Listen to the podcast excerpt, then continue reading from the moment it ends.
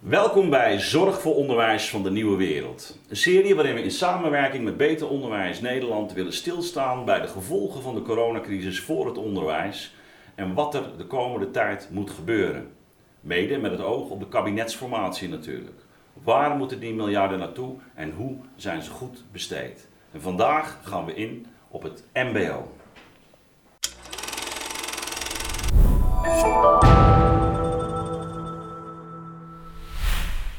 Ja, en dat doen we natuurlijk weer met een aantal deskundige gasten. Die ik graag aan u voorstel. Aan mijn eh, rechterzijde een student, uh, Sabria Zaid, uh, vicevoorzitter van het JOP. En in opleiding voor doktersassistenten, begrijp ik. Ja, klopt. Welkom. Dank je. Aan mijn uh, linkerzijde Noah Haji, um, voorzitter van het JOP, de, de jongerenorganisatie Ja. beroepsonderwijs. En jij was in opleiding voor? Human Technology. Human. Technology. Ja, heel goed. En eh, last but not least, eh, Pieter Siroen, ehm, docent elektrotechniek aan het Suma College in eh, Eindhoven. Eh, welkom eh, Pieter hier. Dankjewel. Dankjewel dat ik erbij mag zijn. Ja, zeker. Eh, goed, eh, dames en eh, heren, ik wil maar eens de aftrap nemen. En ik wil beginnen met Sabria. Hoe- is het jou vergaan? Ja, ik zit zelf natuurlijk binnen een zorgsector en wij zijn heel erg praktisch bezig. Dus nou ja, injecteren, wonden verzorgen en noem maar op.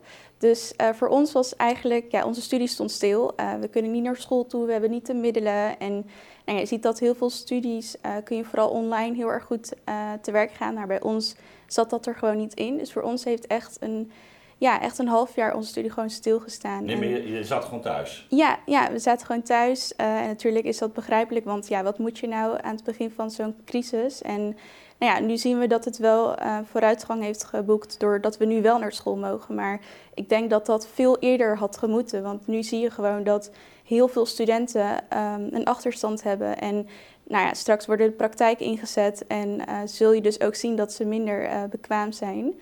Ehm, dus in die zin is dat natuurlijk. en hoe, hoe ehm, ervoer je dat zelf? ja, ik ervaar dat eh, anders omdat ik wel gewoon stage heb kunnen lopen. Ik heb ook gewerkt in de zorg afgelopen jaar. Dus voor mij is het natuurlijk wat minder omdat ik al echt in de praktijk werkte. Had je dus ook met COVID-patiënten te maken? Ja, ik had ook met COVID-patiënten te maken inderdaad. En eh, dat maakt het natuurlijk wel wat makkelijker omdat ik dus al in de praktijk zit.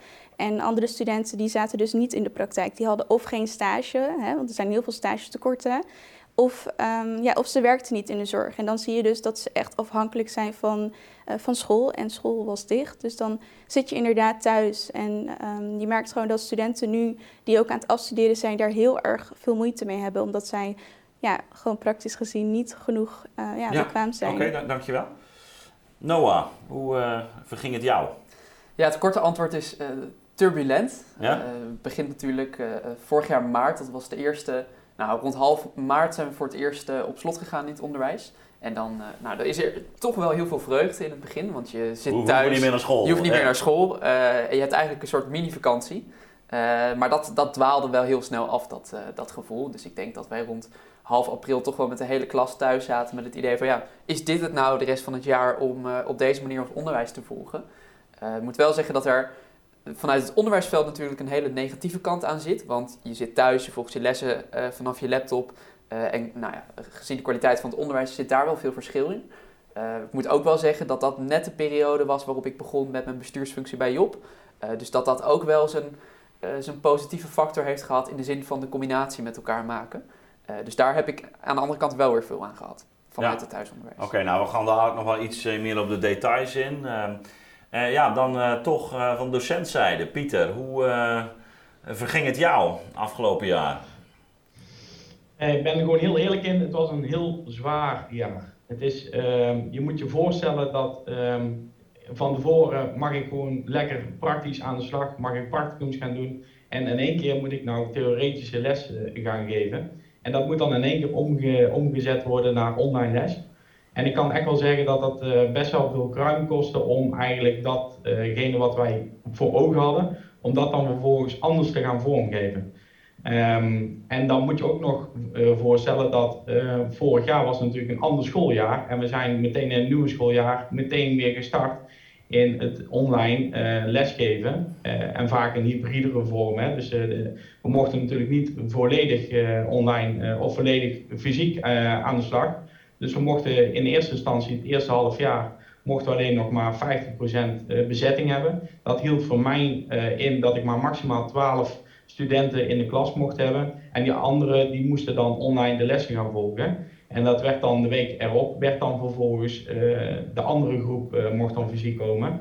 En dat hebben we ongeveer tot aan de kerstvakantie mogen doen. En uh, bij ons was de horizon eigenlijk van um, na de kerstvakantie dan gaan we volledig weer open en dan is de probleem weer over. Maar toen kwam in één keer de tweede lockdown. En ja, dan word je wel op een gegeven moment met de neus op de feiten gedrukt van ja, hoe gaan we hier nou mee om en wat, wat, wat doen we hier nou mee? Ja. En uh, als ik ga kijken waar lopen studenten nu op dit moment heel erg tegenaan bij mijn opleiding, dan kan ik echt wel zeggen dat het practicumgedeelte, dus de practica's die wij eigenlijk voor, voor hun hadden om het onderwijs zoveel mogelijk uit te kunnen leggen, ja, dat is gewoon eigenlijk gewoon weggevallen. En, dat maakt die jus, dus die jus waarbij je ook op een gegeven moment op excursie gaat, waarbij je op een gegeven moment ja, meer de praktijk voorbeelden aanhaalt. Ja, dat kun je gewoon nu gewoon veel minder laten zien. Goed, ik, ik hoorde het ook net van Sabria, hè, die zegt natuurlijk met name dat dat praktijkgedeelte, dat staat dan onder druk. Nou, je had het geluk dat je een stage kon lopen in de gezondheidszorg. Ja, gewerkt. Hè, voor, ja. Een, voor een aanzienlijk deel. Um, hè, maar je ziet dat, dat dat natuurlijk het zwaar te verduren heeft vanwege de, de maatregelen die, worden, uh, of die zijn ingesteld. Um, even voor mijn beeld. Want wij hebben natuurlijk gedacht, ja, maar dat, je kunt toch online heel veel, doen. Maar wat betekent dat nou in concreto voor, voor een les? Dus hoe ziet een normale les, je zou zeggen elektrotechniek, is toch ook veel theorie. Um, maar hoe ziet normaal gesproken zo'n uh, zo'n les eruit? Uh, en je zegt van ja, dan heb ik practica. Uh, wat moet ik me daarbij voorstellen? Zijn ze aan het, aan het bouwen, aan het solderen? Aan het, waar, waar, waar, denk jij precies aan? En wat, wat, wat houdt die omslag dan precies in? Dat is denk ik ook voor, voor mensen vaak niet goed zich voor, voor te stellen. Dus kun, kun je dat eens toelichten? Ja, natuurlijk. Um, zoals wij de opleiding hebben vormgegeven, want iedere opleiding heeft een eigen keuzevrijheid hoe ze zijn opleiding eigenlijk vormgeven. Maar wij hebben een keuze gemaakt om eigenlijk uh, projecten, en in die projecten wordt een stukje theorie, practicums en productlessen gegeven. Wat moet je daarbij voorstellen? Wij geven uh, een stukje theorie. Die theorie die gaan ze vervolgens, uh, wordt ondersteund door practicums. Die practicums die ze maken, dan moet je echt denken aan het aansluiten van uh, uh, schakelingen. Uh, schakelingen die bij jou thuis ook zitten, dus lichtschakelingen, maar ook gewoon motorschakelingen die ze daarmee moeten doen. Ik hoorde net ook een fervent gitaarspeler, dus ja, we, we, moeten natuurlijk ook de muziekinstallaties aansluiten. Maar um, we hebben natuurlijk ook productlessen waarbij ze zelf creatief aan de slag moeten gaan om een product vorm te geven. Nou, die laatste twee, die productlessen en die practicumlessen, die hebben we gewoon eigenlijk gewoon niet kunnen doen. Daar zijn we wel overgestapt om zoveel mogelijk simulatiesoftware. Dus we hebben met, met uh, simulatiesoftware zoals Multisim hebben we heel veel practicums kunnen omschrijven, zodat ze toch uh, zoveel mogelijk ja, toch wel een beetje praktisch dat kunnen zien. Maar laten we eerlijk zijn, het is niet datgene hoe je het les eigenlijk het liefste wilt vormgeven. Ja, maar het gaat dus eigenlijk om die combinatie van zeg maar, theoretische instructie Um, maar ook meer in de praktijk brengen van een aantal elementen. Uh, gewoon werken met je handen. Hè, of, of met een groep samenwerken aan iets, iets bouwen. Um, hè, wat natuurlijk ja, met name in de beroepspraktijk natuurlijk van, van groot belang is. en dat is denk ik ook waar, waar studenten een deel aan hun motivatie aan ontlenen. Dus uh, merkt je ook dat zeg maar, door die digitalisering, nou, misschien kunnen jullie daar eerst op reageren, ja. dat, dat de motivatie ook afnam bij ja, studenten? Absoluut. Kijk, je, je ziet natuurlijk dat uh, een MBO-opleiding, nou Pieter noemt het net al, die is gebouwd op uh, het opdoen van praktijkervaring en het, het leren van een vak. Nou, uh, normaliter doet een student elektrotechniek dat in een grote studio of een bouwruimte waarin ze met hun handen bezig kunnen zijn, waarin ze daadwerkelijk iets kunnen aanraken van een product. En nu zie je eigenlijk dat studenten al een jaar lang in een nou, in een tunnel van simulaties worden getrokken waarin ze via hun beeldscherm maar praktijklessen moeten vervangen, waarin ze producten moeten maken vanuit hun kamertje. En ik merk het zelf ook. Ik moest de eerste maand vanaf het moment dat we thuis kwamen te zitten, al mijn materialen voor mijn project moest ik ineens zelf gaan bestellen, uh, zelf ontvangen vanuit huis, waarin ik dan de materialen misschien wel in huis heb, maar nog steeds mis moet grijpen naar gereedschappen die ik niet heb of handvaten die ik nergens kan vinden. En ik denk dat dat het lastige is voor veel MBO-studenten, dat zij uh, het idee hebben dat een, een, een, toch wel een kerntaak van hun opleiding aan het wegvallen is door ja, dat praktijk, praktijkgedeelte. Praktijkgedeelte, en dat kan je uh, eigenlijk tweeledig zien. Dat uh, gaat het om het gedeelte van stages, een stage wel of niet kunnen vinden en stage kunnen lopen. Maar ook dus die praktijkopdrachten vanuit school kunnen volgen en die praktijklessen kunnen volgen. Maar heb, jij, heb jij ook vrienden bijvoorbeeld of medestudenten of leerlingen die nou ja, laten we zeggen, in, in een soort uh, neerslachtige buitenrecht uh, kwamen. Ja, en ik, ik denk ook dat dat misschien per definitie wel een overkoepelend probleem is, is dat studenten steeds meer uh, afdreigen te zeilen, of afdreigen, verder wegdreigen te raken van hun opleiding, van hun instelling. Juist ook omdat ze die... Vervreemden van die... Vervreemden. Uh, juist ook omdat ze die motivatie voor zichzelf niet meer kunnen opbrengen om dan s ochtends achter die laptop te gaan zitten en dan de hele dag van 8 tot 4 of 8 tot 5, 9 tot 5 uh, je lessen te volgen. Omdat dat simpelweg niet is waar een mbo'er zijn opleiding voor gaat volgen. Ja, daar, daar, wordt, daar ga je hart niet sneller van kloppen. Menig mbo-student wordt daar niet blij van. Nee. Ja, Dus dan, dan, dan, raakt de structuur in je dag eigenlijk ook kwijt. Mensen komen niet meer, uh, of loggen niet meer in. Ja, en ik, ik, ik denk ook dat die structuur op, op enige manier juist aangebracht probeert te worden door een MBO-instelling. Door wel een vaste rooster aan te bieden aan een student, waarin ze gewoon een bepaald dagdeel online zijn voor ja. een opleiding of beschikbaar zijn. Uh, hoogstwaarschijnlijk ook met de beste intenties vanuit die instelling, maar je ziet wel dat studenten uh, daar juist op afknappen op het moment dat ze vijf dagen per week verplicht worden of verwacht worden wel online te zijn en beschikbaar te zijn. En tegelijkertijd ingelogd zijn op een teamsessie waarvan ze zich eigenlijk afvragen ik, of ze daar wel thuis horen en of dat nou echt vergelijkbaar is als met die les. Uh, en dat is echt wel iets waar veel MBO'ers op afknappen. Ja. Uh, herken jij dat? Ja, zeker. Normaal zijn wij ook natuurlijk uh, veel op school bezig, wonden aan te zorgen, althans neppe wonden en nou ja, dat soort dingen. En nu moet het maar allemaal via, ja, via, de, via je laptop. En nou, je ziet de docenten ook echt hard zoeken naar hoe gaan wij nu de praktijk eigenlijk vormgeven in een digitale vormgeving. En nou ja, dat is gewoon praktisch niet te doen.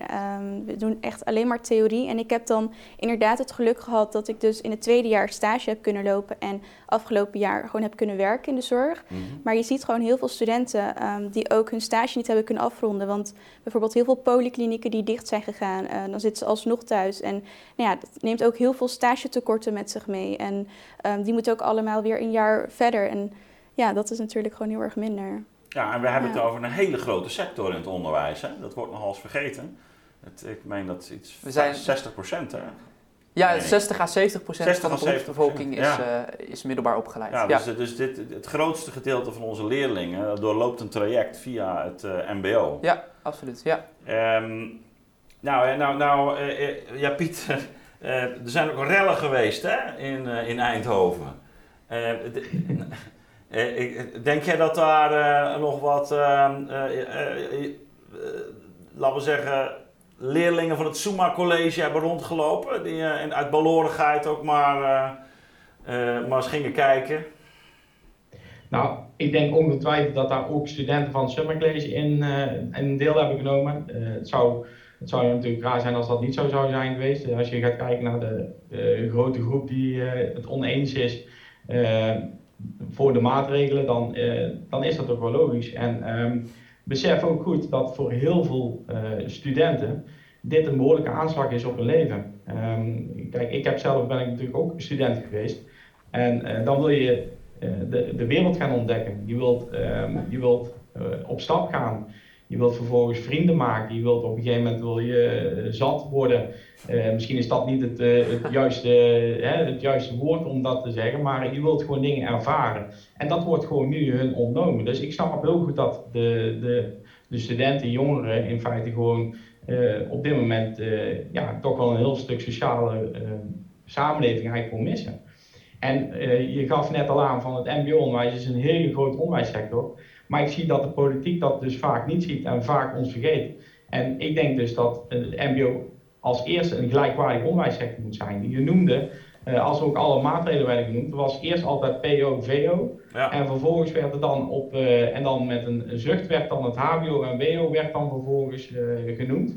En het MBO werd dan vervolgens gewoon eigenlijk gewoon, ja, de ene keer hoorden we bij het voortgezet onderwijs en de andere keer hoorden wij bij het HBO-onderwijs. En eigenlijk wisten ze niet goed uh, raad met wat er, wat met ons uh, om moest worden gegaan.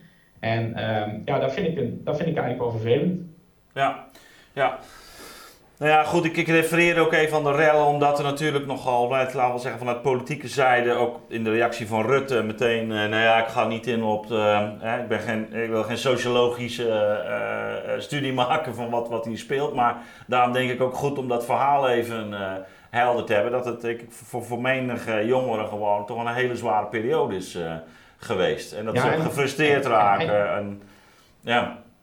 Maar het belangrijkste is, is, ga het gesprek aan. Waarom, waarom doe je dit nou? Kijk, dat vind ik ook het onderwijs. Hè. Wij moeten vaak het gesprek aangaan van, uh, van waarom we deze maatregelen doen, wat, wat, wat daar de achterliggende gedachte bij is. Je, dat je het ook oneens mag zijn, dat, er, dat dat ook je recht is dat je het oneens mag zijn. Maar vervolgens is het wel van belang dat je op een gegeven moment uh, mensen wel meeneemt en je ziet dat uh, heel vaak maatregelen worden genomen, zoals even een heel simpel voorbeeld, het mondkapje. Het mondkapje werd aan het begin werd gezegd van nou dat is, is, het is uh, allemaal niet nodig, werd niet, het, het, het, draagt niks bij. En vervolgens de publieke opinie veranderde, waarbij we op een gegeven moment toch werden gezegd van ja, het zou wel goed zijn als we wel een mondkapje gaan dragen. Nou, vervolgens heeft de politiek mondkapjeplicht ingesteld.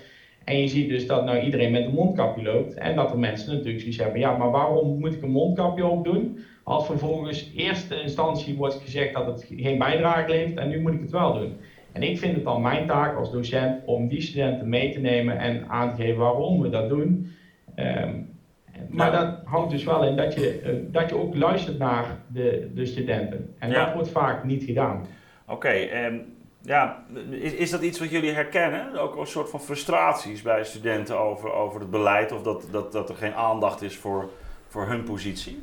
Ja, uh, zeker. Dat, dat uh, overkoepelt zich op, op, op landelijk niveau natuurlijk. Uh, zeker als je het hebt over het MBO binnen, binnen het politieke spectrum. Als je het heel lokaal bekijkt op een onderwijsinstelling, vaart dat eigenlijk heel snel terug, of deinst dat heel snel terug naar uh, de afwezigheid uh, van een medezeggenschapsraad, bijvoorbeeld of een studentenraad, die zijn per wet verplicht om uh, ingesteld of ingevoerd te worden op de instelling. Die zijn er ook echt wel overal. Maar de vraag is wel in hoeverre worden zij echt betrokken bij beleid, zeker in een periode als het afgelopen jaar, waar we heel veel beleid toch nou, heel kort van tevoren hebben moeten schrijven.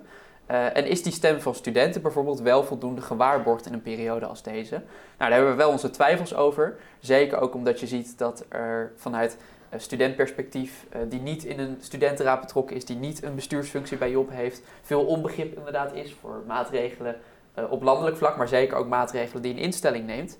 En dat er vaak niemand voor hen beschikbaar is om die vragen te beantwoorden. Juist ook omdat wij merken dat uh, docent, die vaak in dezelfde lijn staat als student, net zo onwetend is als de student zelf. En dat is toch het eerste aanspreekpunt voor elkaar, terwijl ze eigenlijk net zo onwetend van elkaar zijn. Maar is, is, is, een, is een, een, een, een groot deel van jullie achterban dan um, uh, ja, boos of, of teleurgesteld? Ik bedoel, wat is het sentiment? Wat, wat, uh, het sentiment van, van onze achterban is dat ze weer willen kunnen leven. Dat is, ja. dat is het, het korte Ik hoorde net iets dat er, er is ook onbegrip over maatregelen, kennelijk. Ja. Uh, maar ja, misschien ook uh, nou ja, de, de, de, boosheid die daarbij hoort. Of wat, wat, ik wil eigenlijk een beetje begrijpen wat, hoe vergaat het jullie? Hè? Ik denk vooral dat ze zich ongehoord voelen. Ik denk dat daar vooral het probleem ligt. Ja, vooral inderdaad wat Noah zegt. Heel veel studentenraden die gewoon niet mee hebben kunnen praten. Uh, dat er gewoon nou ja, een nieuwe regel op school is. En dat ze niet uh, in overleg met de studenten, dus met de studentenraden en uh, nou ja, de voorzitter bijvoorbeeld echt in gesprek hebben kunnen gaan. Ik denk dat dat vooral hetgeen is waar studenten mee zitten. Bijvoorbeeld Noah en ik, nou ja, die werken bij een uh, jongerenorganisatie. Dus wij um, nou ja, praten wel mee en we weten ook um, wat er gebeurt, waarom er iets gebeurt. En onze stem gaat er ook in mee. Maar ik denk dat als je als student, um, nou ja, student bent en niet in een raad zit... of in een raad zit die niet meetelt, uh, zeg maar, in de, in de uitvoering... dat dat best wel zwaar kan zijn voor een student. Ja. het lastige is inderdaad dat we vanuit de hoge ivoren toren, daar, daar zitten wij nu vanuit Job ook uh, wel redelijk in, daar worden we wel in meegenomen. Misschien in zulke sterke mate wel dat we uh, de vraag eigenlijk niet eens meer aankunnen. Nou, dat laat dan maar weer zien uh, hoe groot dat zwarte gat omtrent het MBO is binnen de politiek, dat ze onze hulp bij elk onderwerp nodig hebben. het is aan de ene kant goed, want we kunnen erover meedenken, we kunnen zorgen dat dat landelijk beleid getoetst wordt op uh, de behoeften van MBO-studenten en daar ook echt wel op aangepast wordt. Maar op het moment dat je dat inderdaad gaat doorcijpelen naar de onderwijsinstelling en een aantal lagen uh, uh, daardoor trekt naar de student zelf, dan mist vaak nog een schakel waardoor de student denkt: oké, dit is echt een maatregel die mij ten goede komt of die mij kan dienen. en de meest recente maatregel die ik daar wel in positieve zin uh, bij aan kan haken, is dus toch wel het feit dat we het MBO uiteindelijk wel open hebben gesteld voor praktijklessen. Ja. Wat in ieder geval al iets doet met de beleveniswereld van een MBO. Ja. ja. Nou ja, goed, ik denk dat het ook uh, wel, wel onderschat is. En wat het, wat, het, wat het doet inderdaad met het leven van uh, een jongere wanneer zo'n onderwijsinstelling eigenlijk ja, plat wordt gelegd of, of wordt gedigitaliseerd. want ik denk ook, ik, merk, ik werk natuurlijk zelf aan de universiteit, maar ik merk ook bij mijn studenten hè, dat uh, de klad erin zit en hè, dat sommigen bedrukt zijn. En, uh, ja, zelfs echt, echt ja, kampen met, met, met lichte vormen van depressies. Ja. Of dat, dat soort. Ja. En, en, ja, bij een ander reageert het af. Hè? Dus, die, dus ja, ik kan me ook voorstellen dat, dat je op een gegeven moment gewoon balorig wordt. Van ik boos. En, en uh, net als, een, als zoals bij kleine kinderen, dat ze dan dingen stuk gaan maken. Dat je op een gegeven moment denkt, ja, ik uh, maak het allemaal uit. Ik, ik, ik, en dan is het ook een schreeuw om aandacht eigenlijk. Tenminste, ik, weet niet hoe jij, jij hebt gekeken naar die rellen in, ja. in Eindhoven destijds. Van, kon je het een beetje plaatsen vanuit, vanuit laten we zeggen, ook medestudenten? Nee, niet om het goed te praten. Nee, maar, zeker. Maar, maar, een soort frustraties? Of? Ja, nou die, die frustratie die begrijp ik. ik vanuit die rellen vind ik dan misschien een, wat extreem voorbeeld, maar je ziet dat de gemiddelde week van een jongere, maar dat geldt dus ook indirect uh, voor, voor MBO'ers zelf, de gemiddelde weektaak ziet eruit als vijf dagen uh, lessen volgen, achter je laptop ingelogd zijn, uh, opstaan, douchen, inloggen op je laptop en dan de hele dag je lessen volgen. En uiteindelijk klap je hem dicht, dan ga je eten en dan kijk je Netflix en dat heb je dan vijf dagen lang. En vervolgens komt de student, dat, dat merk ik tenminste in mijn omgeving, na vijf dagen er toch wel achter dat ze uh, alleen maar hebben gezeten achter die laptop en nog niet heel veel hebben gedaan aan die opdrachten die ze moesten doen of die projecten die ten afronding komen. En dan heb je nog twee dagen weekend, waar toch ook wel weer veel studenten dan neigen om dan toch maar dan het werk te gaan doen in het weekend, want ze zitten toch al de hele week thuis. Dus er kan niet echt meer het onderscheid gemaakt worden tussen wat nou professioneel leven is. Niet vanuit het, het, het, beroepsveld, maar wel vanuit het studentenleven. en wat nou echt het sociaal leven maar is. Maar alles begint gewoon één brei te worden. Alles begint één brei te worden. En nou ja, in zoverre wel die brei dat het eigenlijk steeds meer gefocust wordt op het afronden van werk en het maken van werk in plaats van het kunnen leven en laten leven binnen uh, sociaal leven. Dat valt echt wel voor een heel groot deel nu weg. Ken jij dat, Pieter, uh, dit, dit beeld? Ja, en, en, maar ook wil ik daar toevoegen dat wij ook heel veel te maken hebben met studenten die in de BBL zitten, oftewel beroepsbegeleiding leerweg. Ja. En die zijn niet vijf dagen in de week naar school, maar die zijn vier dagen in de week gaan ze werken en één dag in de week naar school. En moet je je voorstellen dat je vervolgens vier dagen ga je werken. Dus je zit op een bouwlocatie en je moet daar elektrotechnische installaties maken. Vervolgens kom je die één dag in de week naar school en dan moet je stil in de banken achter je computer moet je vervolgens je werkstukken gaan maken. Terwijl je van tevoren eigenlijk hebt eh, gedacht, oh dit wordt een leuke praktische opleiding. En um, uh, je ziet dus dat, dat daar die studenten daar gefrustreerd over zijn. En precies wat Noah eigenlijk ook al zegt, is dat die studenten op een gegeven moment ook achter gaan lopen. En wij als docenten proberen natuurlijk uh, om die studenten weer te motiveren, planningen te maken, organiseren van werk, ook kijken naar, kritisch kijken naar opdrachten om opdrachten anders vorm te geven. Maar dat neemt niet weg dat motivatie, dus intrinsieke motivatie om dan een opleiding te gaan, te gaan doen, ja, die wordt gewoon een stuk lastiger.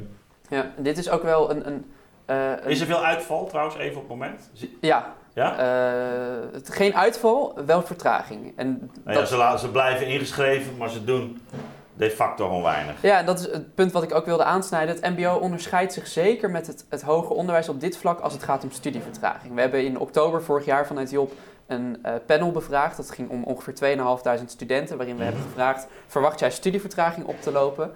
ja, nee en zo ja, hoeveel? Nou, destijds gaf ongeveer 1 op de 5 studenten aan dat zij studievertraging verwachten op te lopen de komende periode. Nou, dat is oktober 2020, dus dat is nog voordat we in lockdown gingen, half december.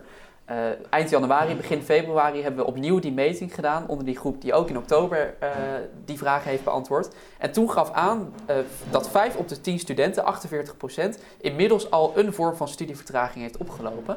En daarin onderscheidt het MBO zich juist met het hoger onderwijs, omdat er op het hoger onderwijs wordt aangegeven: ja, de werkdruk neemt toe voor studenten, stress neemt toe, maar studievertraging dat blijft toch in gering, geringe aantallen voorkomen, gelukkig maar.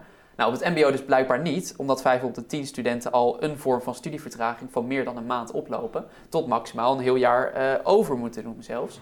Uh, en daarin hebben we echt nog wel een hele taak op te lossen.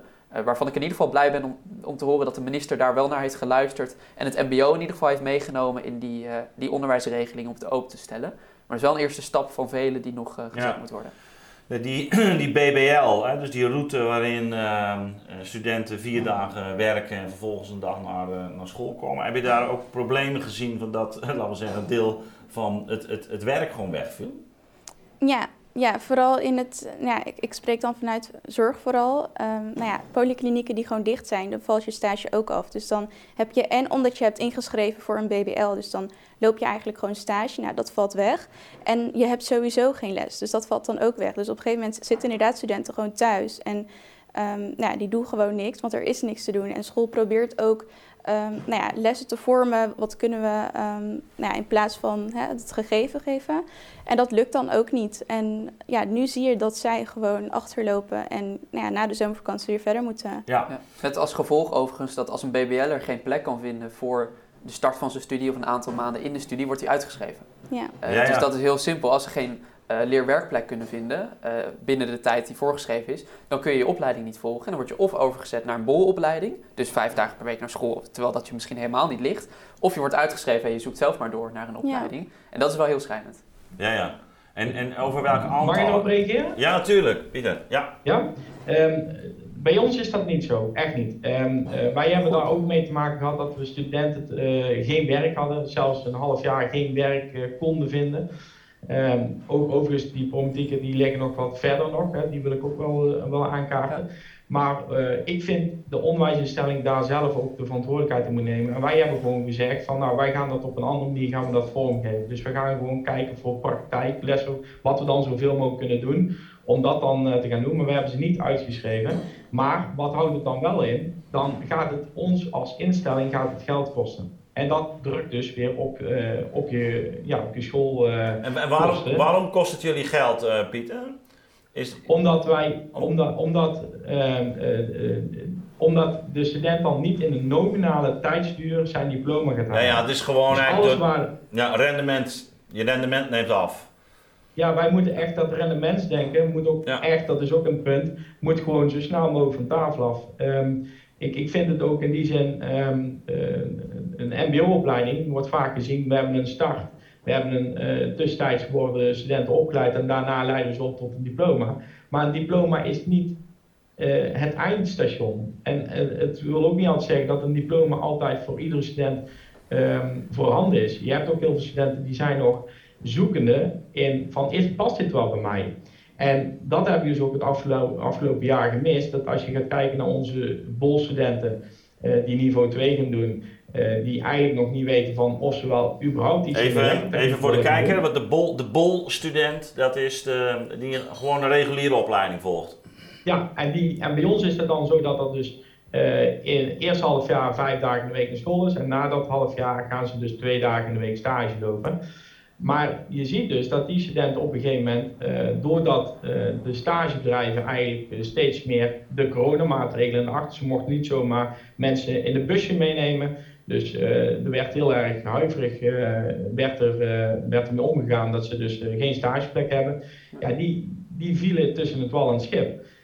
maar dan houdt ook in dat, dat die studenten vaak ook nog, nog niet echt weten van, past dit beroep wel bij mij? En als je dan vervolgens uh, in een normale setting, dus als corona niet was geweest, had je, die had je dat ook. Hè? Dan had je na een half jaar hadden ze dus kunnen zeggen van nou meneer, ik vind dit niks. En dan ga je samen zoeken naar een andere opleiding. Maar ook daarbij geldt dat als wij vervolgens een student naar een andere opleiding toe brengen, dan, dan is dat voor ons ehm, als instelling, is dat, ehm, ja, levert dat uh, eigenlijk negatieve punten eigenlijk op. Ja.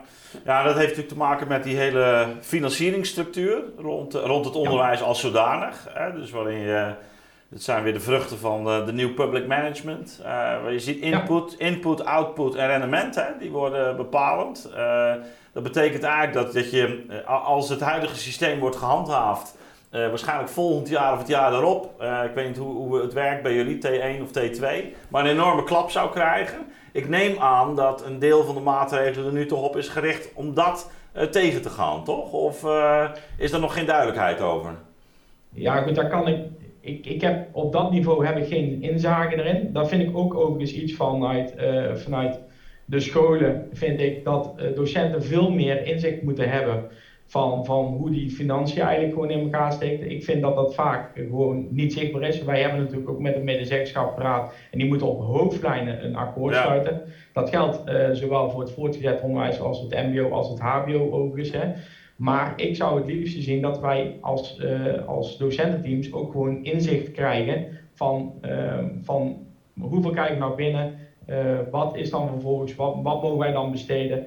Uh, en er wordt wel heel leuk geroepen, er wordt een hoop geld bijgezet. Maar als je dan ziet wat we dan daarvoor aan formulieren en papieren allemaal moeten gaan invullen om vervolgens in aanmerking te komen op die subsidie, dan denk je af en toe wel eens bij jezelf, ja, waarom, uh, waarom begin ik eigenlijk nog aan? Ja, nou, dat is de, um, nou ja, is de, daarmee zijn we eigenlijk al aangekomen bij uh, het volgende deel van, van het gesprek. Hè? Dus uh, de, de, jullie hebben enigszins de, de problemen geschetst hè? Die, op, die op dit moment zichtbaar zijn. Ik stel voor dat we nu overgaan naar wat, wat moet er op korte termijn gebeuren. En, en wat moet er op lange termijn gebeuren? En dat is eigenlijk ook het gesprek natuurlijk, uh, nou ja, ook met het oog op uh, de kabinetsformatie. En wat zou, je, wat zou je het nieuwe kabinet willen meegeven? Um, en, en natuurlijk de huidige, het huidige demissionaire kabinet, want wie weet hoe lang ze er nog zitten. Zeker gezien de manier waarop het nu met de verkenning is gegaan, kan het wellicht nog wel even duren. Dus laten we daar eens mee, mee beginnen. Wat, wat zouden jullie van jullie kant zeggen van nou, dit, dit is echt belangrijk. We hebben net iets over die financiering gehoord. Hè? Ja. Um, nou, misschien sluiten jullie daar wel bij aan, maar als we dat eens in kaart proberen te brengen, gewoon op de korte termijn, laten we daarmee beginnen. Nou, op de korte termijn moeten we er volgens mij voor zorgen dat alle studievertraging uh, wordt teruggedeinst. in ieder geval zo ver mogelijk verkort voor studenten als mogelijk. En dan ga je natuurlijk kijken naar waar lopen studenten studievertraging door op. Nou, dat komt Grotendeels door het niet kunnen vinden van een stageplek. Uh, want als je geen stageplek loopt of kunt vinden of geen stage hebt gelopen in je examenjaar en daar geen beoordeling voor kunt krijgen, dan heb je een probleem en dan kun je eigenlijk niet nominaal afstuderen. Of je loopt een, zes maanden of een jaar studievertraging op. Uh, er zit een heel inherent probleem aan vast. Dat is namelijk dat er maar één verantwoordelijke is voor het vinden van een stageplek of een BBO-plek. En dat is onderaan de streep de student. De student is verantwoordelijk voor zijn of haar eigen stageplek of leerwerkplek. Als je die niet kunt vinden, dan heb je in feite een probleem. Uh, zeker in deze periode, uh, want dan kun je je studie niet afronden. En de vraag is maar heel sterk, kun je studenten, zeker in deze periode waarin we zoveel overkoepelende thema's hebben, waardoor een student eigenlijk zelf geen invloed daarop uit kan oefenen, kun je die student dan verantwoordelijk houden voor het feit dat zij geen plek kunnen vinden? Nou, wij vinden vanuit Job dat dat niet het geval hoort te zijn. Dus dat betekent eigenlijk dat er maar één oplossing mogelijk is. En dat is die eindverantwoordelijkheid verschuiven van een student naar een onderwijsinstelling.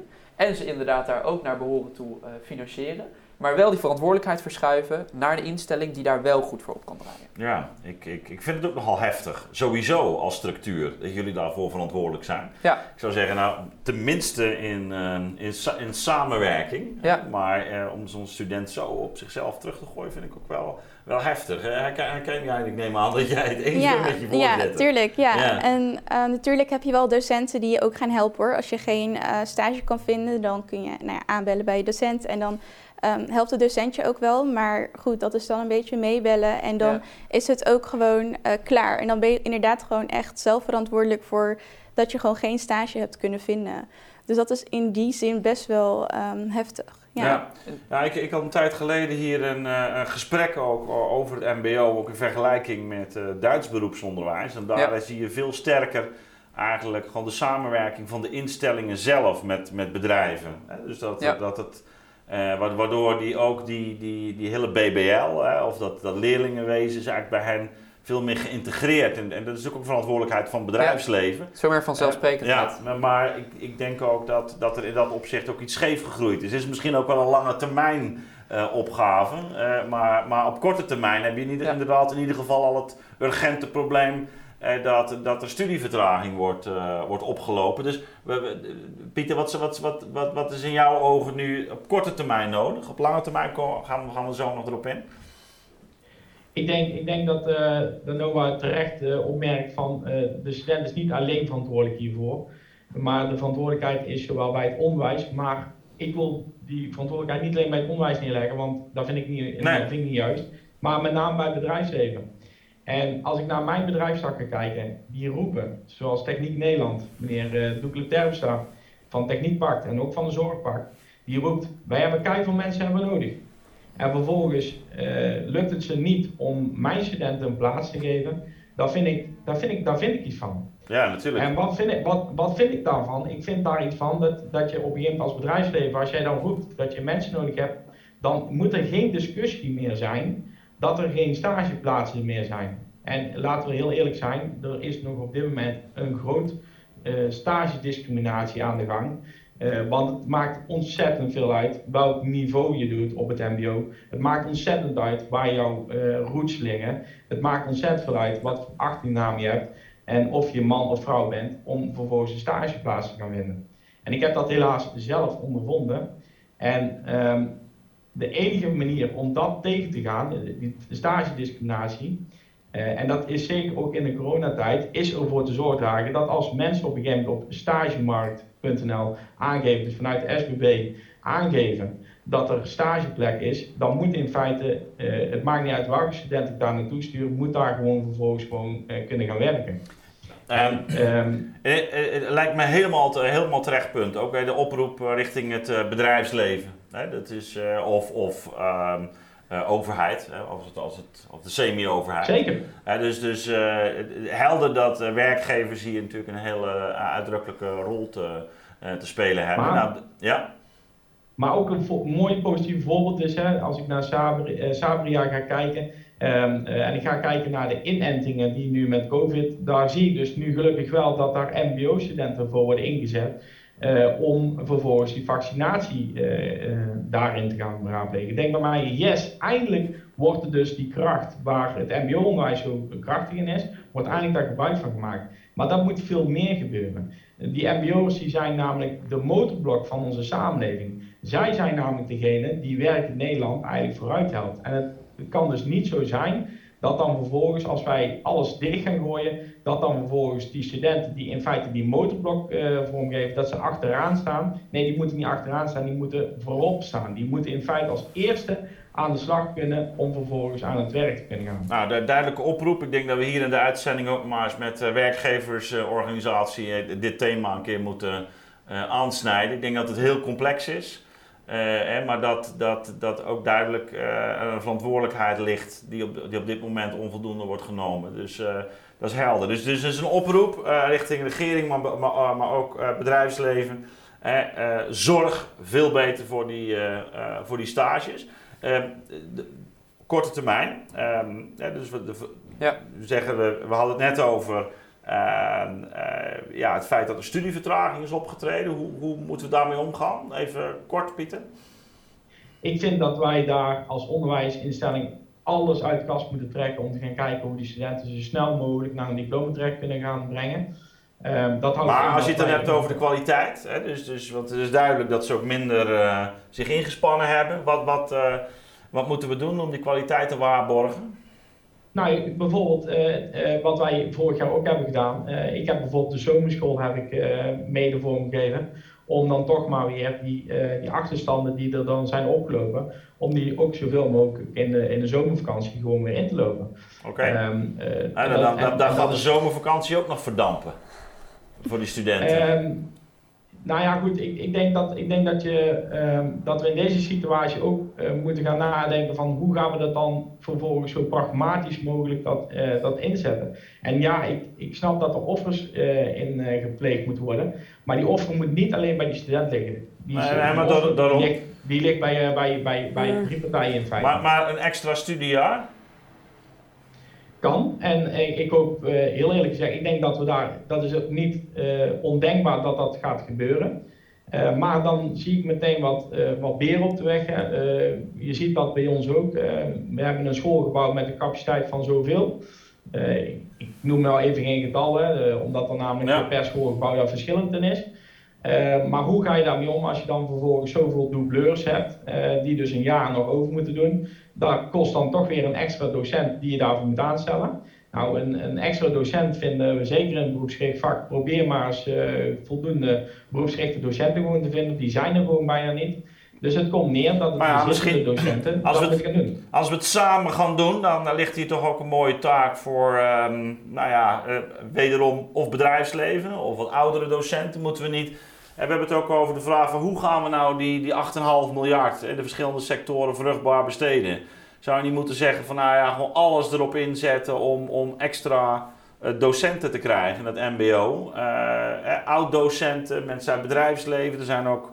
Nou ja, goed, ik, ik, hoe kijk jij daarnaar? Ja, nou, ik, ik denk misschien heel even terughakend op, op die studievertraging.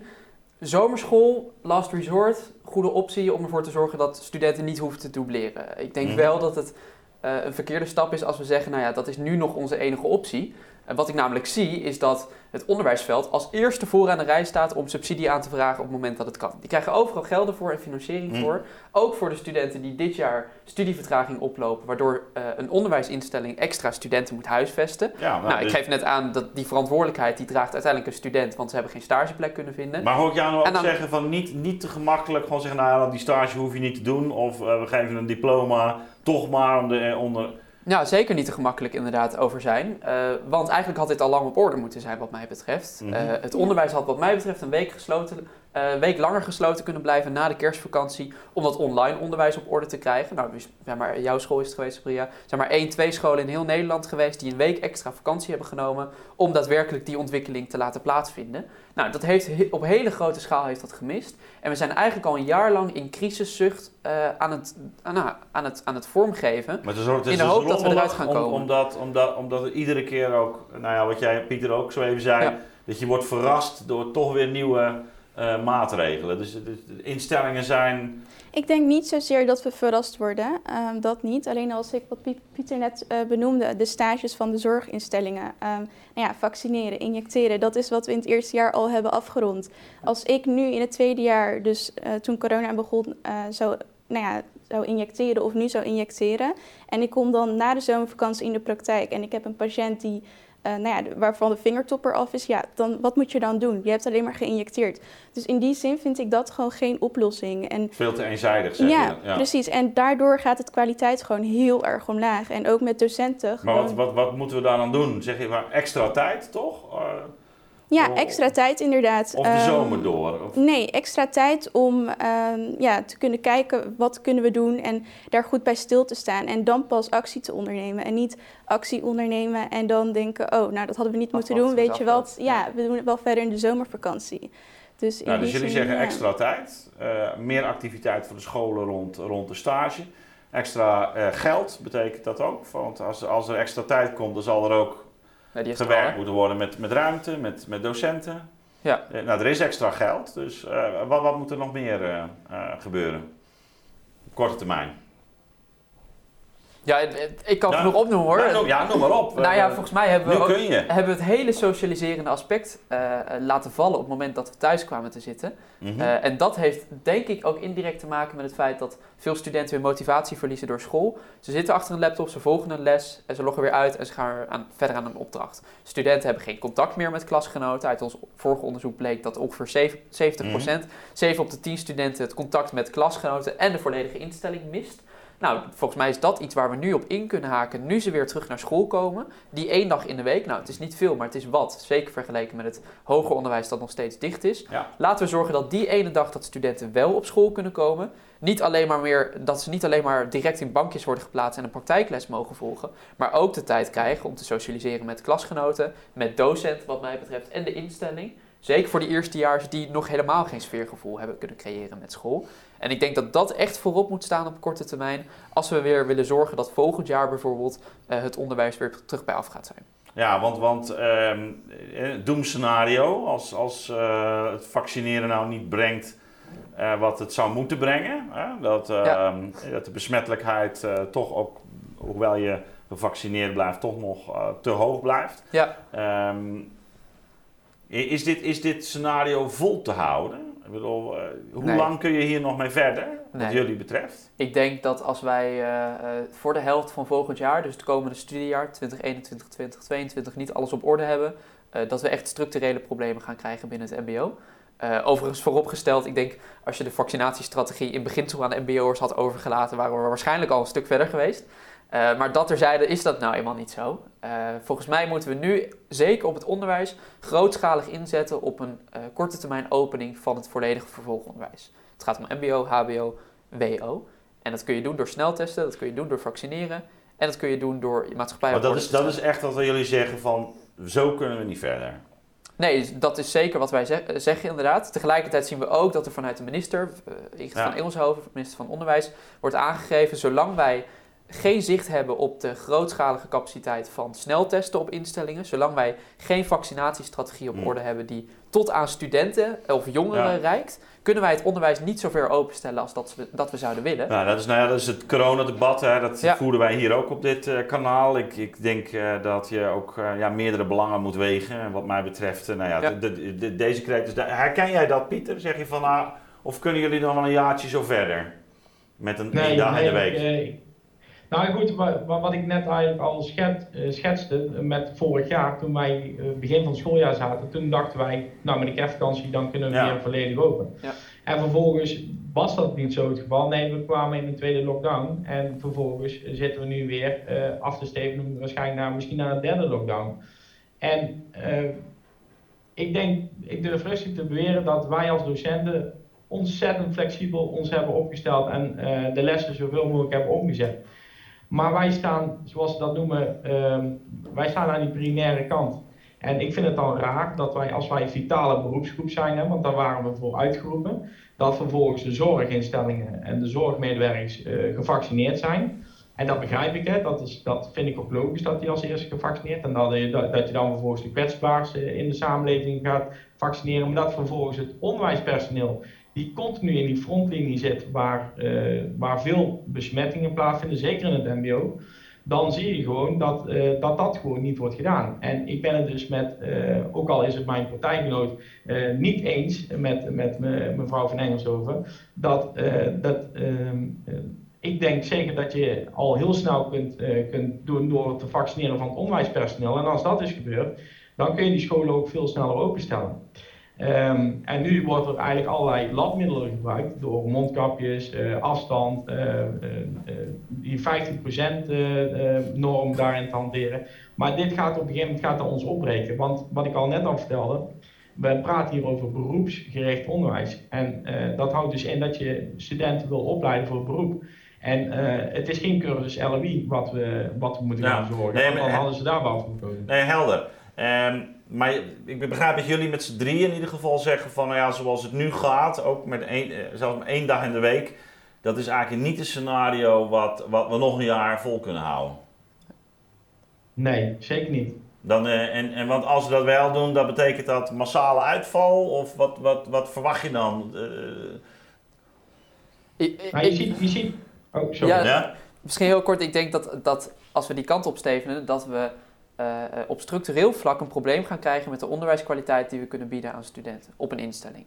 Maart vorig jaar, de eerste week dat we op slot gaan, een week geen les voor studenten, maar daarna pakt het, wel, pakt het zich weer op. Dat is het moment waarop het MBO erachter kwam. We staan in kinderschoenen als het gaat om digitaal onderwijs leveren. Nou, achteraf denk ik dan, een jaar eerder zei ik vanuit mijn eigen studentenraad al dat we eens moesten leren van digitale hoorcolleges die er op de universiteiten plaatsvonden. Nou, helaas niet overgenomen, maar dat had achteraf misschien wel wat op kunnen leveren. Maar je ziet wel dat we die ontwikkeling goed hebben doorgemaakt, relatief gezien, omdat we vanuit nou. niets zijn gestart, maar nooit verder hebben doorgezet. En daar gaan we nu, naar mijn inziens, ook niet in de komende uh, zomerperiode gebruik van maken. Als ik kijk naar sommige houdingen of uh, MBO-instellingen die daar uh, nu al van zeggen: nou ja, wij willen volgende zomer of aankomende zomervakantie zomerschool bieden. En daarnaast gaan we gewoon dicht, want iedereen heeft zijn rust nodig. Volkomen terecht, want docenten die hebben zeker hun rust nodig. Maar als er op geen enkel vlak ontwikkeling plaatsvindt door een MBO-instelling op het gebied van hulp, hulp uh, bij het vinden van een stage aan studenten bieden of het vooruitbrengen van onze onderwijskwaliteit, dan gaan we over een aantal jaar merken dat we studenten ondermaats hebben opgeleid.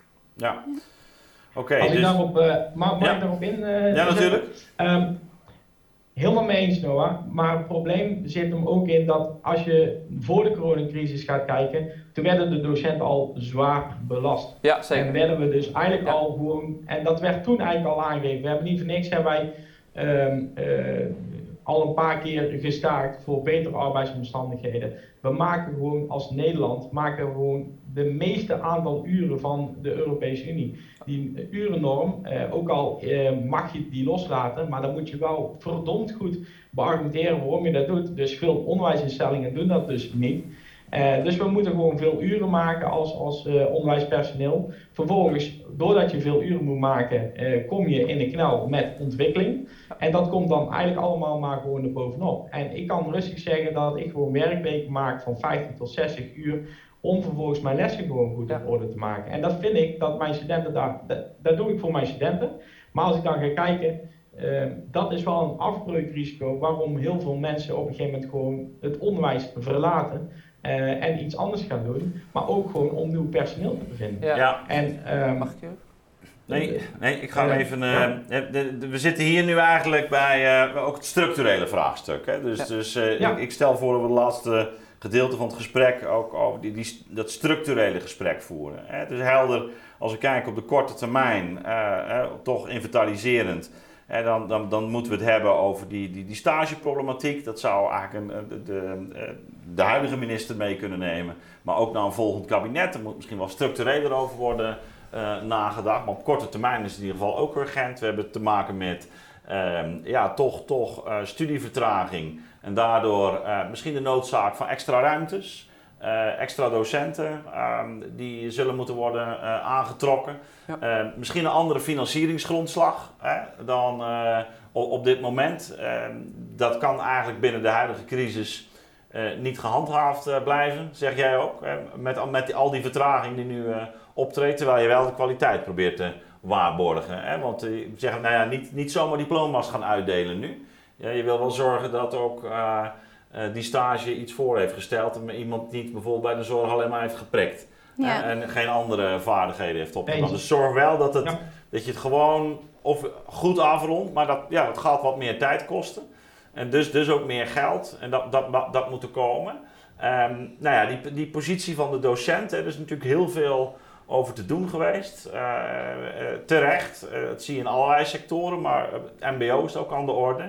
En je ziet ook dat natuurlijk mede door ehm, nou ja, wat, wat wij als vereniging altijd hebben benadrukt, het risico van um, bepaalde werkvormen, waarin je, zoals um, meer, projectmatig, dat kan op zich goed zijn, maar ook in combinatie met wat ze dan noemen competentieonderwijs, dat soms ook de opleiding, de vak opleiding van die docenten te, te wij, we kunnen nu wel allerlei mensen binnenhalen, maar zijn ze zelf gekwalificeerd? Hè? Uh, lijkt mij een volgend vraagstuk. Dus um, misschien naar de structurele vragen. Uh, hoe, hoe, uh, ik begin maar weer even met jou, Pieter.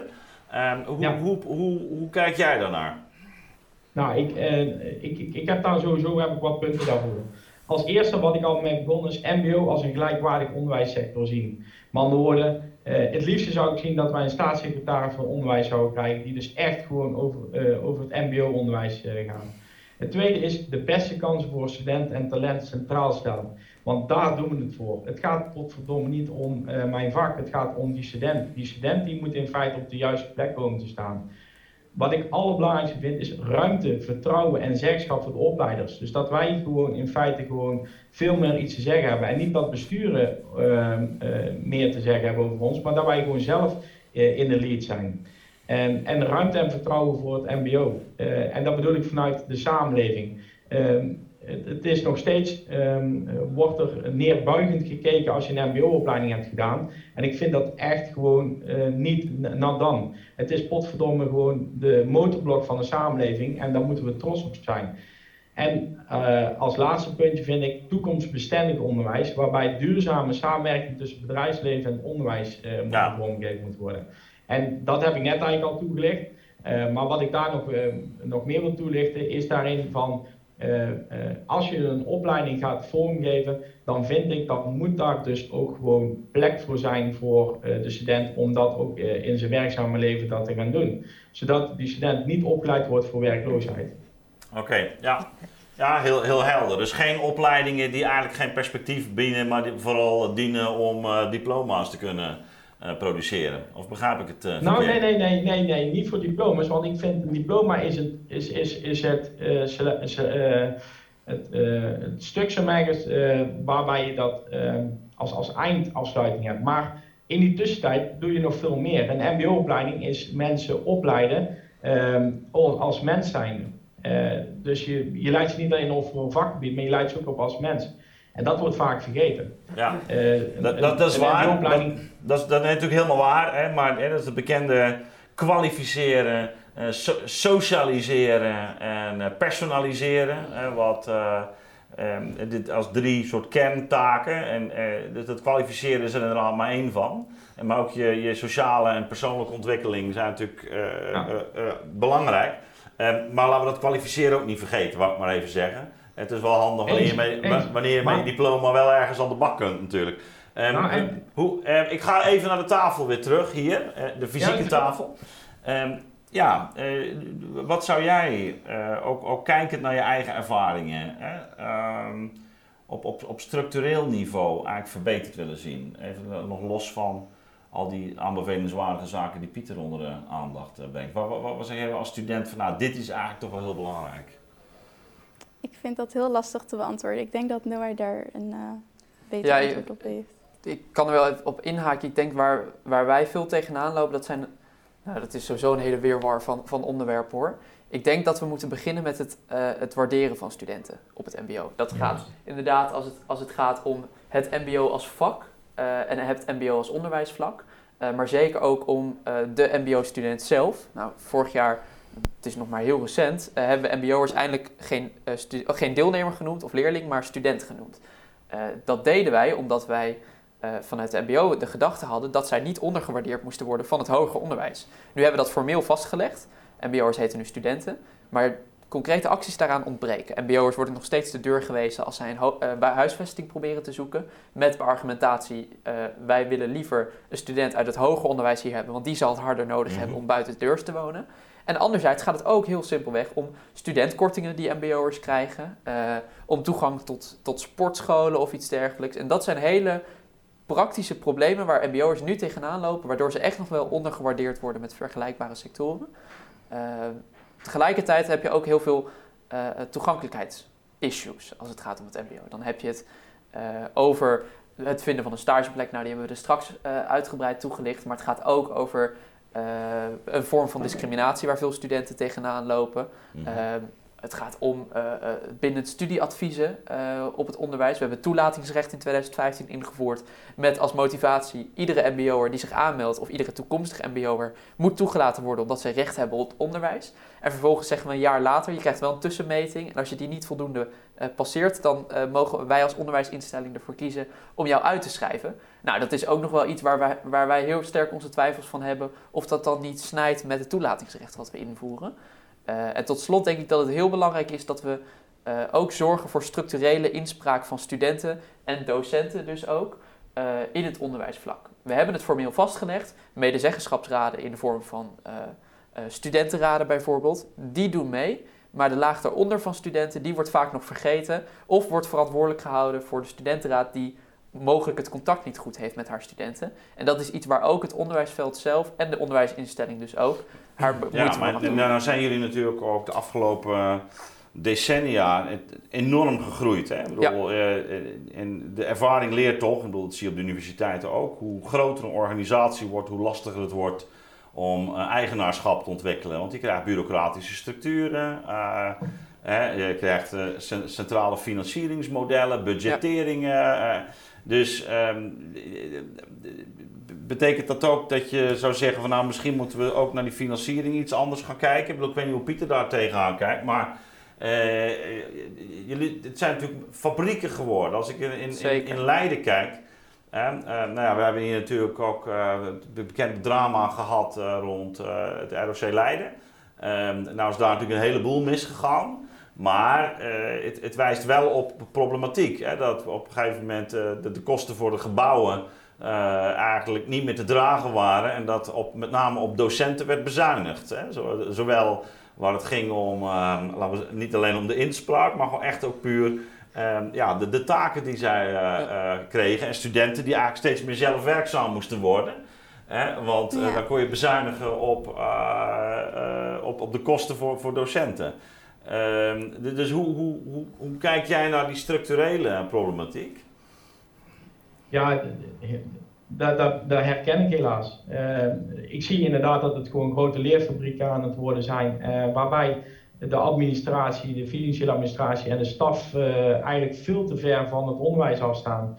Ehm, ik heb, ik heb, toen ik in het mbo-onderwijs kwam werken, toen zei ik eh, van, volgens mij staat de administratie, de, de, de financiële administratie en de staf moet eigenlijk ten dienste staan van het onderwijs. Ja. Maar ik zie dat er tegenwoordig veel meer gebeurt, dus het onderwijs staat voor ten dienste van wie. En een mooi simplisch, eh, simplistisch beeld is het, eh, als ik een proeven van bekwaamheid moet afnemen, dan moet ik vervolgens met een eh, gevalideerde exameninstrument moet ik een kruisjes gaan zetten, vinkjes gaan zetten met afvinklijsten. Nou, als ik een huis ga kopen, heb ik minder papierwerk dan met een examinering van een proeven van bekwaamheid. En als je dan aangeeft als docent zijnde bij, bij, je, eh, bij je leiding van ja, maar kan dat niet anders? Dan zeggen ze nee, we moeten dit zo doen, want de onderwijsinspectie ver- eh, eh, verwacht van ons dat we dit zo verantwoorden. Ja. En dan ga je vervolgens naar de onderwijsinspectie toe, want ik ben dan wel zo'n docent die daar, daar naartoe gaat. En die zeggen, ben je gek? Dat hoeft helemaal niet zo.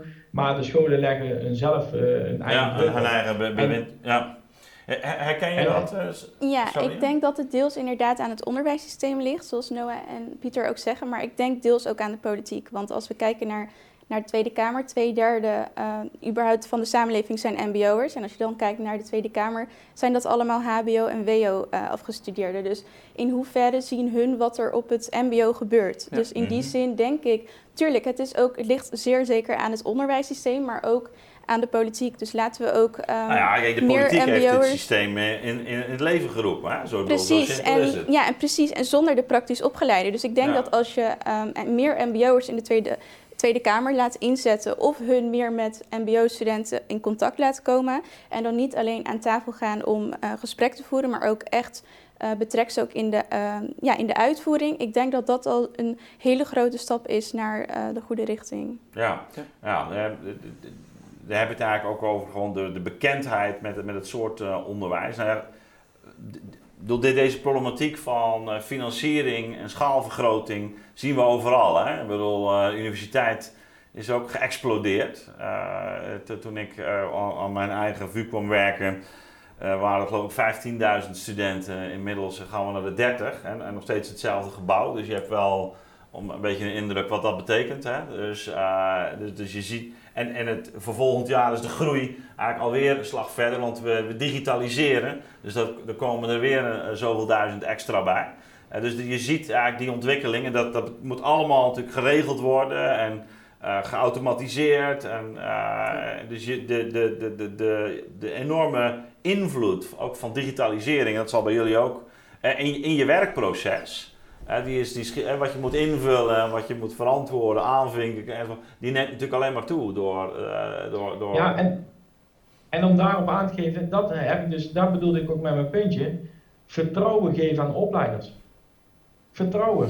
En, en, en die vertrouwen die mis ik bij de politici, die mis ik bij, bij mensen vanuit de samenleving, mis ik die gewoon heel erg. Ehm, ik, maar ja, kennelijk ook binnen je dus- eigen instelling. Kennen, ja, kennelijk ook binnen je eigen instelling. Ja. Hey, zeker, zeker. Want ehm, ehm, ik denk dan bij mezelf van, volgens mij ben ik degene die uh, moet beoordelen en ben ik daar, heb ik daar een opleiding voor genoten om dat te mogen doen. En heb ik daar vervolgens ook aangetoond, omdat ik daar mijn, mijn diploma daarbij heb gehaald. En vervolgens wordt er eigenlijk allerlei systemen gedaan uh, om in feite gewoon uh, maar te kunnen vaststellen van ja, dat ik het wel goed heb gedaan. Ja. En ik denk bij mij, volgens mij moet er meer vertrouwen komen in, uh, in de docenten die voor de klas staan. Ja. En ik ben het met Noah helemaal eens, en ook met Sabria, is dat we veel meer naar die student moeten luisteren. Daar doe ik het voor. En als die student tegen mij zegt van goh, ik zou dat toch anders zien, ik zou dat zo en zo, waarom? Um, wij kunnen dit systeem zelf aanpassen door op een gegeven moment ook gewoon meer naar elkaar te luisteren en te gaan kijken van wat de mogelijkheden zijn. Ja, um, de, de, dat, dat thema van um, ja, eigenlijk uh, grootschaligheid, maar ook bureaucratie. Ja. Herkennen jullie dat ook als... Uh, ja. merk, je, merk je bijvoorbeeld ook in, bij je achterban dat er verschillen zijn uh, van de ene MBO-opleiding, jullie hebben nog een aantal specifieke. Hè? We hebben in Leiden bijvoorbeeld de instrumentmakerschool, dat is een typisch zo'n opleiding. Dat is dan, die is weer los van wat vroeger ROC Leiden was. Maar, maar, maar, zie je ook wel dat verschil in het veld? Tussen, ja, absoluut. Ik zou, ik zou zeggen, overall lijkt het MBO steeds meer een kopie zorgsector te worden als het gaat om bureaucratie alle zorgmedewerkers die geven aan, we komen niet meer aan ons werk toe, want we zijn de hele dag aan het tikken op onze laptop. Nou, volgens mij geldt dat ook voor de bureaucratie die op een instelling gehandhaafd wordt of verplicht gesteld wordt. Uh, als je kijkt naar het onderscheid wat je kunt maken tussen instellingen, tussen onze achterban, mhm. is dat heel kenmerkend. We hebben, ik noem het even de grote fabrieksinstellingen, ik zit zelf ook op één in, in Arnhem overigens. Dat zijn echte instellingen die 7,5, minimaal 10.000 studenten huisvesten, die bieden een, een, scala aan opleidingen aan om maar zoveel mogelijk mensen van alle hoeken te kunnen trekken en te interesseren. Maar als je dan kijkt naar de opleiding, dan schiet die toch op een aantal vlakken tekort, omdat ze of niet genoeg mensen ervoor kunnen aantrekken, of omdat er niet genoeg ontwikkeling voor plaats heeft gevonden. Versus, uh, nou je noemt het uh, zelf de instrumentenschool, de vakscholen die zich echt richten op een vak, uh, een specifieke beroepsgroep. en ook een aanzienlijk minder aantal studenten huisvesten. Het gaat dan om een paar honderd soms of een paar duizend.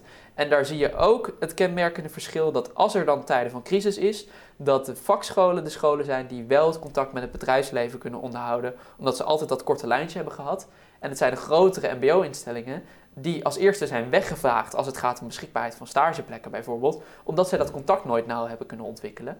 En ik denk als je de inhoud van je onderwijsprogramma goed wilt vormgeven en je studenten wilt kunnen verzekeren van een stageplek op langere termijn, dan zul je die binding tussen bedrijf, uh, bedrijfsleven, uh, arbeidsmarkt en het onderwijsveld gewoon heel nauw moeten houden. Maar zou, zouden jullie uh, daarmee ook, ook zijn voor, eigenlijk voor kleinere ROC's of kleinere, je zegt van, dat er misschien ook nog wat iets meer te kiezen valt? Voor studenten? We zeggen van nou daar gaat het goed of daar gaat het minder goed? Of, uh... Als dat gepaard gaat met structureel extra financiering voor het MBO. Ja, nou ja. Uh, ja. En het gaat er nu om van waar moeten we naartoe hè, in de toekomst? Ja. Zeg je van, ah, ik, bedoel, ik hoor jou nu toch zeggen van eigenlijk zijn die, die hele grote ROC's over, over het algemeen gewoon minder goed ingebed in. in ja, dat komt om, omdat ze juist inderdaad zoveel spreiden. En ik zou inderdaad wel willen zeggen dat we op lange termijn steeds meer toe willen naar echt een een concretisering van het opleidingsaanbod per instelling. Dat betekent ook dat studenten. Uh, oh, een duidelijke profiel. Duidelijke profiel. Dat betekent dus ook dat studenten zeker zijn wat ze kunnen verwachten van een instelling op het moment dat ze zich inschrijven bij een opleiding die zij aanbieden. En niet halfslachtig een opleiding beginnen en halverwege. Maar dat, dat zou eigenlijk betekenen dat je, eh, Pieter, dat je een beetje terug zou gaan naar. Vroeger hadden wij naast onze uh, school in uh, Terneuzen het Fort uh, van het voortgezet onderwijs, met Zelderus College, had je de MTS. Dat was gewoon, al, alle techniek zat daar bij elkaar, maar dat was het dan ook. het, het, was niet de MEAO, die was weer apart. Uh, maar maar zou, zou jij daar ook meer voor voelen? Dat iets kleinere eenheden, die dan wel uh, ja, qua profiel duidelijker zijn? Nou, ik zie, ik zie bij het Summa College zie ik dat daar wel allemaal kleinere eenheden zijn. Hè? Dus wij, iedere school, de, de scholen zijn allemaal kleiner ingericht. Maar, uh, maar centraal is eigenlijk alles op ingericht. Alleen je ziet dat dat centrale gedeelte, uh, dat daar vaak een in zit. Ja. dus ik, ik, ik vind op zich, ik ben geen tegenstander van grote ROC's, absoluut niet, omdat je daarmee ook kosten kunt beheersen.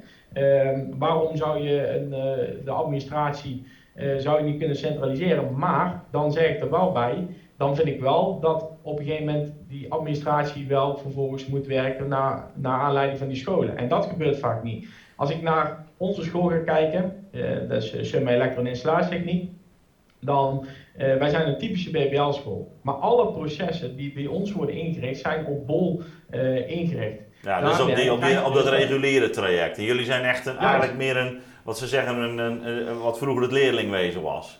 Juist. Ja. En, je, en, je, en je ziet dus dat uh, uh, waar is een kleine ROC vaak wel beter toe uitgerust, is doordat ze die kleine lijntjes, die korte lijntjes hebben, uh, kun je ze veel sneller schakelen. En dan heb je een persoonlijke contact. En wat je bij grote ROC's hebt, is dat doordat die diensten allemaal gecentraliseerd wordt, zie je dus dat zowel docenten, maar zeker waar we het voor doen, de studenten, een grotere afstand is. En die afstand, die moet je, vind ik, moet je zo klein mogelijk maken. En een mooi voorbeeld vind ik altijd, kijk maar naar de Belastingdienst. Uh, nu uh, moeten we allemaal onze belastingaangifte gaan doen. Nou, als je gaat kijken hoe moeilijk het al is om zo'n belastingaangifte eigenlijk al te gaan, te gaan invullen. En als je dan vervolgens iemand aan de telefoon moet kijken van de Belastingdienst, dan ben je al heel erg lang in gesprek. Nou, en dat tafereel, dat zie je dus in de zorg terug, dat zie je eigenlijk ook in het onderwijs zie terug.